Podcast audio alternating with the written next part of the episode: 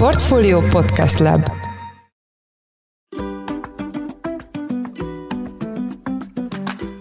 Mindenkit üdvözlök, sziasztok! Ez a Portfolio Business Podcast új adása, amely a Mastercard támogatásával jelenik meg. Én Szász Péter vagyok. Ma már közhelyszerű az a megállapítás, hogy a koronavírus járvány egyik pozitív hatása a digitalizáció felpörgetése, felpörgése volt. Ez igaz az otthoni munkára és persze a vásárlásokra is. Ezt a változást azonban kihasználják, vagy legalábbis megpróbálják kihasználni a kiberbűnözők. A csalási kísérletek száma megemelkedett, és biztos, hogy a legóvatosabb emberek is áldozatául eshetnek egy-egy bűnözőnek. Itt van velünk a stúdióban Galina Gyula, a Mastercard üzletfejlesztési igazgatója. Szerbusz, üdvözöllek a műsorban. Szia! A Mastercard készített egy kutatást a kiberbűnözésről, amelynek már a címe is rendkívül erős, a kiberháború kora. Tényleg ekkora a baj? Igen, mi nem akartunk senkit sem megijeszteni ezzel a címmel, de azt gondoltuk, hogy ez tényleg fedi a valóságot. Ugye a pandémia utáni időszak egyik legfelkapottabb témája volt a digitalizáció evolúciós ugrása, amely tény, hogy hozott számos újítást is, de sajnos volt negatív vonatkozása is amire egyre nagyobb figyelmet kell szentelnünk, és ez pedig a kiberbűnözés. Mi úgy látjuk, hogy a kiberbűnözés néhány év alatt gyakorlatilag ipari méreteket öltött. Hoztam is néhány számot, hogy ezt minél szemléletesebben át tudjuk adni, tehát gyakorlatilag 2020-ban annyi kibertámadás történt a világon, mint az azt megelőző 15 évben összesen, és ez 2021-ben még további 17%-kal növekedett. A leggyakoribb átverési forma az e-mailes átverés. Ennek a száma közel 700%-kal nőtt, és gyakorlatilag ott tartunk, hogy ma már 40 másodpercenként történik egy támadás világszerte és ez azt eredményezi, hogy a szervezetek több mint 80%-et, tehát 10-ből 8 cég tapasztalat már megnövekedett kiberincidenst világszerte. Meghatározható az, hogy ezek az incidensek földrajzilag honnan érkeznek, vagy ennek gyakorlatilag semmi jelentősége nincs a kibertérben? Sajnos nem. Tehát ennek gyakorlatilag már nincs jelentősége. Teljesen átalakult a világunk ilyen értelemben.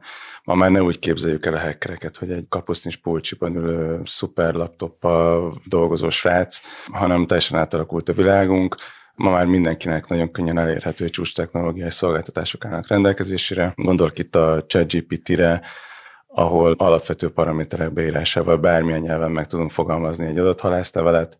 Viszonylag könnyű feljutni a Dark Webre, ahol tázával, ezrével, csomagokban lehet gyakorlatilag vásárolni érzékeny információkat, adatokat, e-mail címeket. Az egyik legdrágább dolog egyébként a céges organigram manapság a Dark Webben, Úgyhogy ha ezt összerakjuk, ugye tudjuk, hogy kinek kell küldeni, tudjuk milyen e-mail címre, valaki meg is fogalmazza helyettünk ezt a levelet, úgyhogy gyakorlatilag ezzel megnyílt az út afelé, hogy nagyon olcsón és nagyon könnyen tudjuk ezt a időzőjelbetett pályát választani magunknak, és egyre többen vannak, akik erre az útra tévednek. Egy nagyon jó példa a kanadai Szikkitz nevű kórháznak az esete, ami nagyon jól szemlélteti azt, hogy ezek a bűnözők milyen szervezettel, milyen struktúráltan, milyen céges formákat öltve tudnak működni. Ugye itt az történt, hogy az egyik affiliate programnak a tagja feltört egy kanadai gyerekkórháznak a rendszerét, ugye ezzel megbénította a teljes kórházműködést, és amikor a tagok ezt megtudták, akkor azonnal egy hivatalos bocsánatkérőlevelet tettek közé a kórház honlapján, megadták a feloldó kódot, és közölték, hogy kizárják a tagot az affiliate programjukból, mert hogy olyat tett, ami az ő etikai kódexükkel nincsen összhangban. Tehát nem, hogy marketingjük, pénzügyük, hárjuk van ma már ezeknek a csoportolásoknak, hanem etikai kódexük is hogyha a kiberbűnözésről beszélünk, akkor itt van az a példa, amit most te is említettél, ez egy célzott támadás volt. De ott a másik példa, amit mondtál, hogy a Dark Web-en például megszerzünk egy adatbázist, és véletlenszerűen bombázunk mondjuk embereket, és várjuk, hogy be tudjuk őket húzni a csőbe. Látható-e valamiféle tendencia a kiberbűnözésben az elmúlt években, melyek azok az irányok, ahol a leginkább megpróbálnak a bűnözők hozzáférni mondjuk a pénzünkhöz? Igen, ez egy abszolút megváltozott tendencia. Megint csak a COVID járványra tudok visszautalni ebben a kérdésben hogy az ENSZ adatai szerint 1,1 milliárd felhasználóval lettünk többen az interneten. Tehát egy iszonyatos nagy ugrás ez, ami a digitális térben történt. Magyarországon ez egy millió fő. És ugye nem csak az a gond, hogy nagyon megnövekedett a felhasználóknak a száma, nagyon sokan lettünk, hanem sajnos a felkészültségi szín nem tudta tartani a versenyt. Tehát ma a megkérdezettek, a magyarok körében a megkérdezetteknek a kb. az 50-55 százaléka nyilatkozik úgy, hogy nem, egyáltalán nem, vagy inkább nem tájékozott ezekben a témákban, és csak 5% tartja magát tájékozottnak ezekben a kérdésekben, ezekben a kívásokban. Ráadásul nagyon szégyelősek is vagyunk, több mint az egyharmad nem jelenteni a megkérdezetteknek azt, hogy történt valamilyen kiberincidens. Úgyhogy ez a kombináció, ez a nagyon sok szereplő, alacsony tudatosság, ez egy nagyon veszélyes kombináció, és azt látjuk, hogy a kockázatok exponenciálisan nőnek egyre több digitális identitás sérül. A hawaiibeanpound.com nevű honlap adatai szerint, ahol egyébként mindenki megnézheti a saját e-mail címének a beírásával azt, hogy feltörték-e az e-mail fiókját, vagy sem.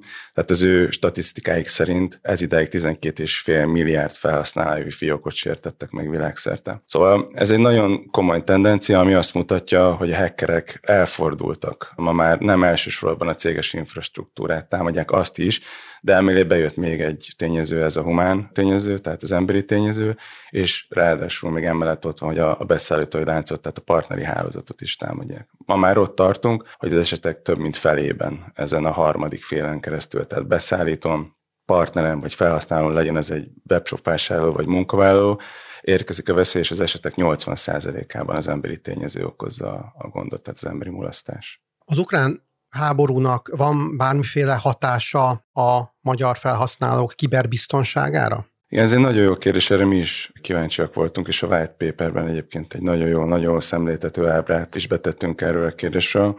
Ugye mi a saját rendszerénken keresztül is figyeljük azt, hogy hogy alakulnak a támadások számai, és van egy olyan ábra erről, ami évről évre mutatja, szemlélteti meg azt, hogy az adott évben mennyi volt a támadások száma és azon túl, hogy egy általános növekedést látunk, megfigyelhető egy ciklikusság is a támadások számában. Tehát 2020 és 2021-ben is nőtt a támadások száma, ráadásul ez az év vége felé jellemzően csúcsosodik ki, és érdekes módon ezt 2022-ben már nem láttuk. Tehát mi azt gondoljuk, mi azt látjuk, hogy a háború által a figyelmet és a kiberbűnözői tevékenységet Ukrajnára. Kinek a feladata az, hogy a védekezést hatékonyabbá tegye magának a felhasználónak, esetleg a banknak, akivel kapcsolatban állunk, vagy az internet szolgáltatónak, vagy más technológiai cégeknek, amelyek belépnek a rendszerbe?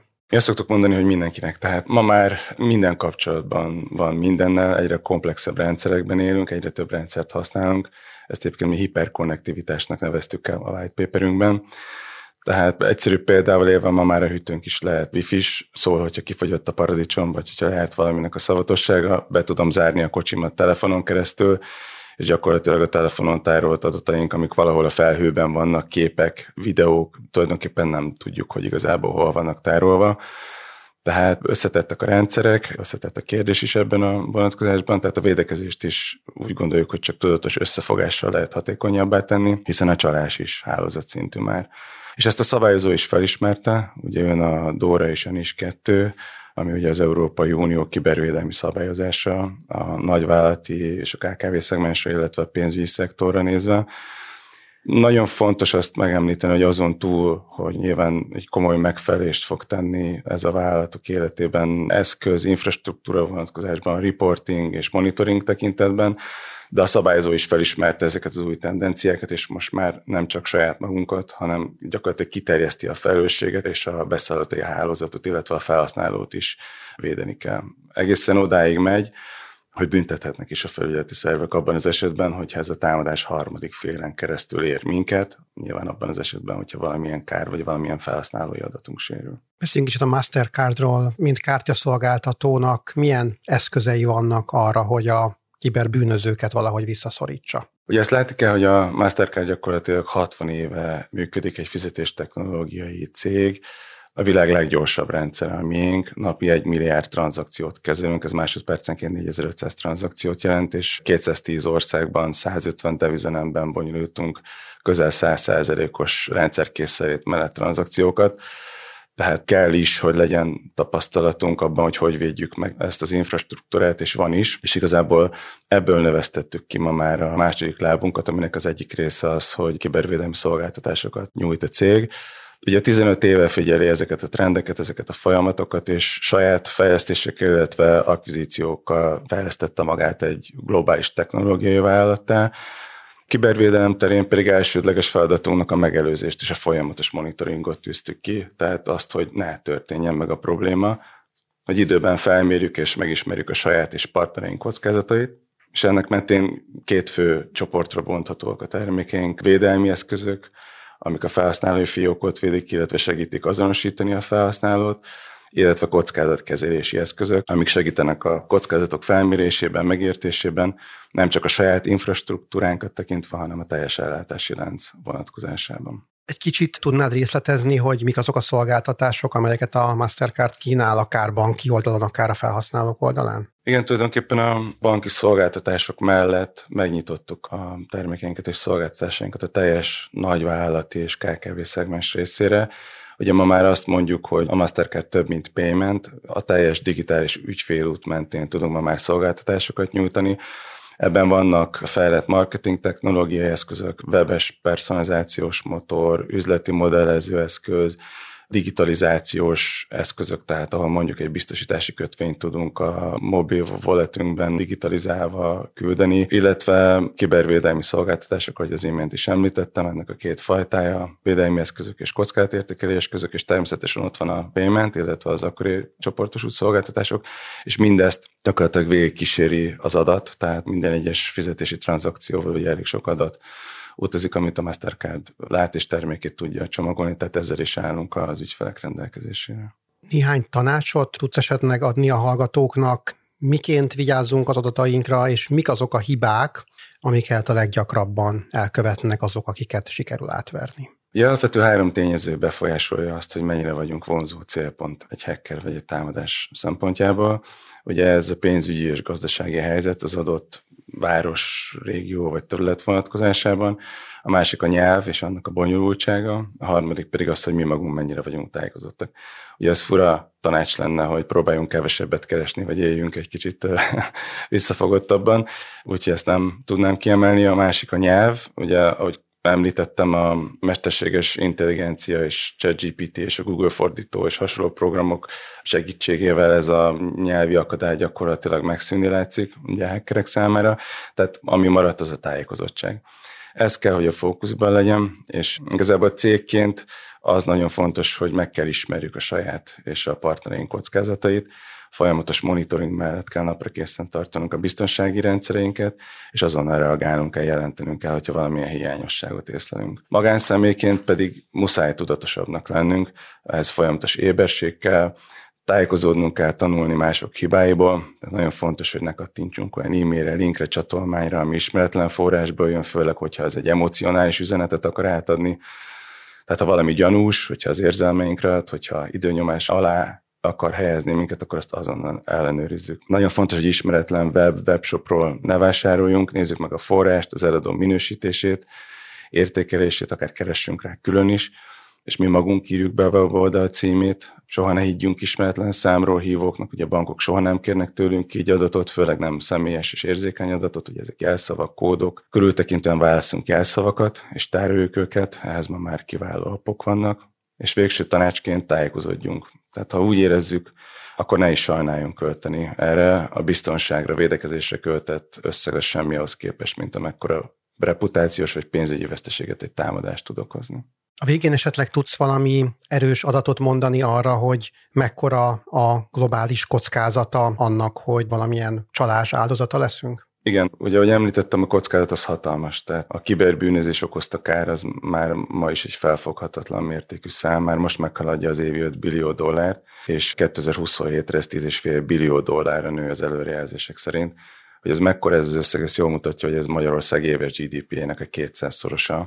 Tehát, hogyha a kiberbűnözés egy önálló ország lenne, akkor a világ harmadik legnagyobb államáról beszélnénk és ezzel szemben a védekezésre költött összeg az 2027-re kicsivel 300 milliárd dollár alatt fog maradni. Itt is ez a 200-szoros szorzó van sajnos a potenciális kár számára, úgyhogy a kockázat az hatalmas, úgyhogy fel kell erre készülni, és meg kell tenni szükséges lépéseket. Köszönjük szépen Galina Gyulával, a Mastercard üzletfejlesztési igazgatójával beszélgettünk a kiberbűnözésről. Köszönjük szépen, hogy elfogadtad a meghívásunkat. Én is köszönöm szépen. Ez volt a Business Podcast adása. A műsor elkészítés készítésében részt vett Bánhidi Bálint, a szerkesztő pedig én voltam Száz Péter. Új műsorral hamarosan jelentkezünk, addig is minden jót, sziasztok!